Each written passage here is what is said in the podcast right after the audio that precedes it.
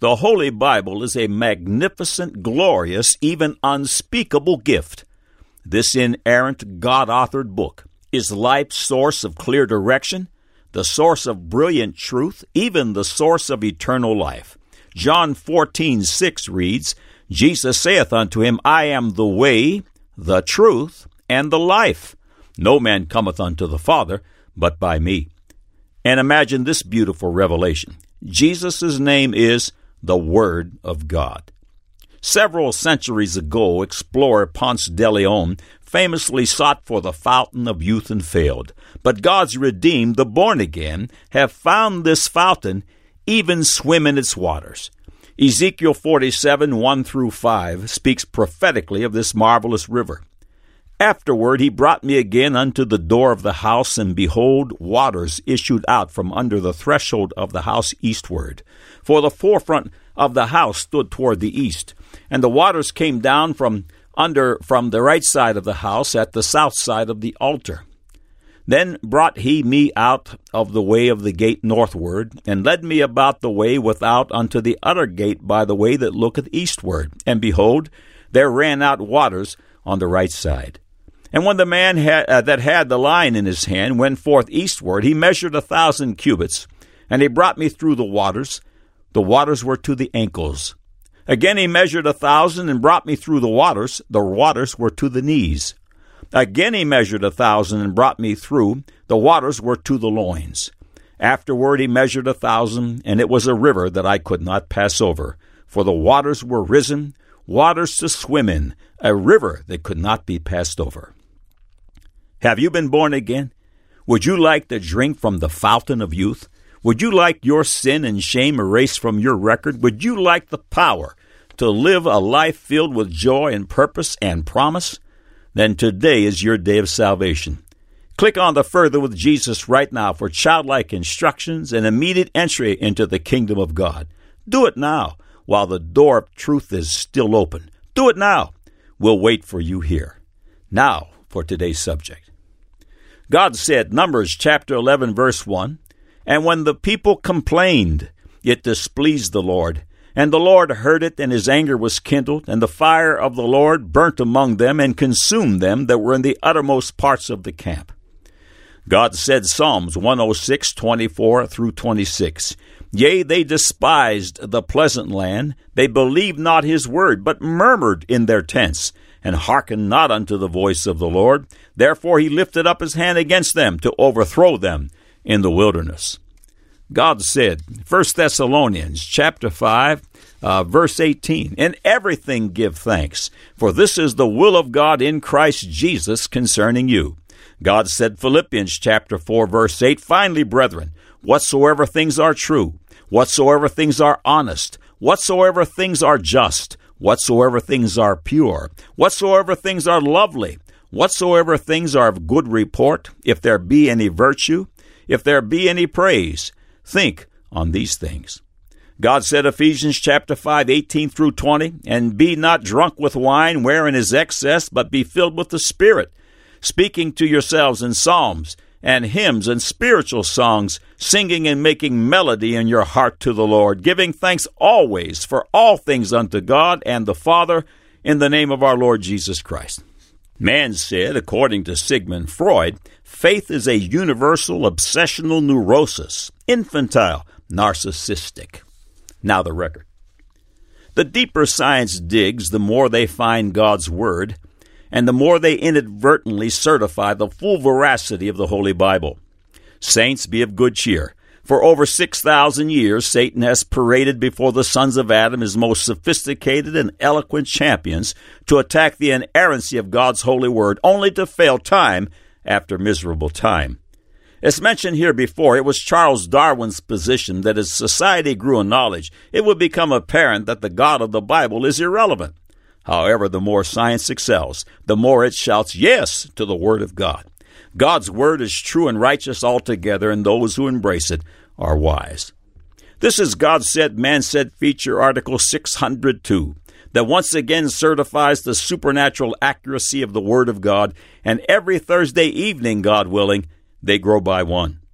All of these subjects are archived on this site in text and streaming audio for your edification and as ammunition in the battle for the souls of men. Welcome to God Said, Man Said. We are grateful for your visit. God is disgusted with complainers. Complaining, murmuring, and negative speaking are all done in the devil's language, and this conversation is harmful to those who speak it and hear it. Complaining, murmuring, and negative speaking create despair and sickness, even death and eternal damnation. As believers, we are directed to separate ourselves from the complaining spirit. Psalms chapter fifty, verse twenty-three, "Whoso offereth praise glorifieth me, and to him that ordereth his conversation aright will I show the salvation of God." God Said, Man Said has published numerous features dealing with the subject of the tongue and the words spoken, and this article will highlight new research that continues to confirm the absolute accuracy of the Word of God. A few foundational paragraphs from previous God Said, Man Said features follow. It must be noted that God's Word is entirely true, and consequently is always perfect science. Each directive has inherent a blessing or a curse. Obey God's words, and the results of your obedience will be good fruit. Disobey, and the results will be bad fruit, and so it is with today's subject. Murmuring, complaining, and griping are a global pastime. It is so common, so pervasive, that many aren't aware they are complaining. Men complain when it's hot. They complain when it's cold. They complain when it rains and complain when it snows. Murmuring, complaining, and griping are a result of the spirit that dwells within, and God commands against it. God hates the contagious, complaining spirit. Regardless of how much man has, he will always find reason to gripe and complain. As a citizen of the U S A, I have witnessed murmuring, complaining, and griping developed into an art form, and I have certainly witnessed it in myself. one hundred fifty years ago, the world's greatest kings could have only dreamed of living as the poorest ten percent of the U S population. Let's take a look. Under the hoods of our cars rest two hundred horses ready to be commanded by a key and a foot. In only one day, and on beautifully smooth highways, we travel the distance that would have taken long ago kings two weeks and many bumps to accomplish. While comfortably traveling along, we flip a switch and are serenaded by the world's greatest musicians, and not just any musicians, but musicians of preference, from classical to country music. News and weather are delivered on the hour, and we are kept abreast of global events by some of the world's greatest minds. The same thing takes place on television, and you know what? It's free to the listener. While driving along, yet another flip of a switch gives heat, and another cool to uh, cools to assure ultimate comfort. We eat the finest foods and pick our pleasure from the shelves or case and prepare it in minutes. We wear the finest clothing of silks, cottons, and wools, and live in finely furnished homes with electricity, running hot and cold water, and heat, which we regulate with another flip of a switch. We receive the finest education, have access to the world's best health care, and can travel around the world in the conveyance of our choice.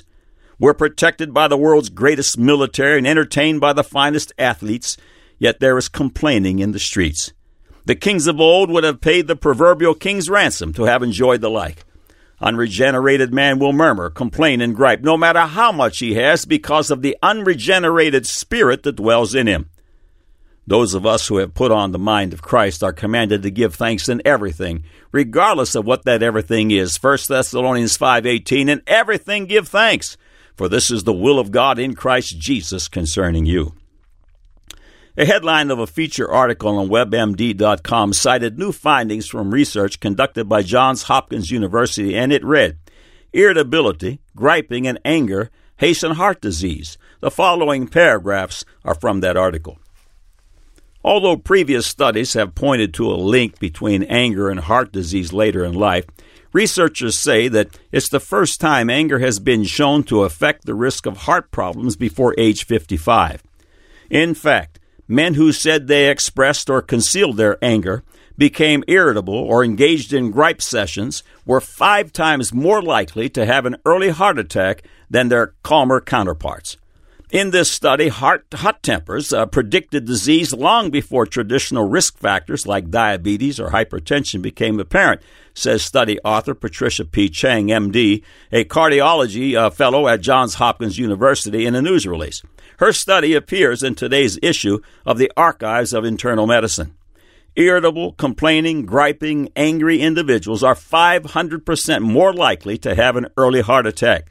Be careful what you speak, because you will eat the fruit from your lips. Proverbs eighteen twenty, a man's belly shall be satisfied with the fruit of his mouth, and with the increase of his lips shall he be filled. In an article by Doctors Brennan and Charnetski, authors of the book Feeling Good is Good for You, the following was found. For instance, you might be a generally carefree, cheery, and well-adjusted person, but if you happen to be angry, upset, or otherwise negative, just minutes before you run your hand along a stairway railing that harbors the flu virus, you're more likely to get a cold than if you were happy-go-lucky and free of hostility when you came in contact with the bug. That's because when you're angry, upset, or moody, even for a little while, your IgA drops markedly and your T lymphocytes slow to a crawl. T lymphocytes are important immune system cells that include helper and killer T cells. An unforgiving spirit breeds hostility in all forms. Doctor Redford Williams, an internist and behavioral medicine researcher at Duke University, had this to say about hostility. A cynical, mistrusting attitude is a driving force that makes people most susceptible to heart disease, he went on to say. Hostility predicts the risk of not just heart disease, but mortality due to all causes. Wrath and anger are known killers which proceed from the heart. Another feature article on this website, Let Not the Sun Go Down Upon Your Wrath, noted the following terrible results of anger. Duke professor Doctor Redford Williams, author of Anger Kills, says research shows that those who have an angry response to everyday setbacks are four hundred to seven hundred percent more likely to be dead of coronary disease and other causes by age fifty. According to research in the October first, nineteen ninety-five issue of Circulation, the risk of suffering a heart attack is two point three times higher in the two hours following an episode of anger, end of quote. God's Word devotes a large percentage of its passages to dealing with attitude because the attitude is a reflection of the spirit within you. Spirits are contagious, and being thankful in all things is not just a good idea, but it is a commandment we cannot ignore without consequences. Robin Landry, in the December of two thousand nine, wrote the following under the heading, The Dangers of Complaining and Negative Communication. In a study conducted by the Mayo Clinic and presented at the American Academy of Neurology in two thousand five, it was discovered that individuals who received higher scores on a pessimism-depression scale had a thirty percent increased risk of developing some form of dementia, including Alzheimer's, later in life. Throw in some anxiety along with the pessimism, and the risk increased to forty percent. End of quote. Alexander Jurloff, author, lecturer, and one of the world's leading experts on happiness at work, under the title Top ten Reasons Why Constant Complaining is So Toxic in the Workplace, wrote, Number ten, pessimism is bad for you. Psychologist Martin Seligman showed in his groundbreaking research in positive psychology that people who see the world in a positive light have a long list of advantages, including they live longer, they're healthier, they have more friends and better social lives, they enjoy life more, and they're more successful at work, end of quote.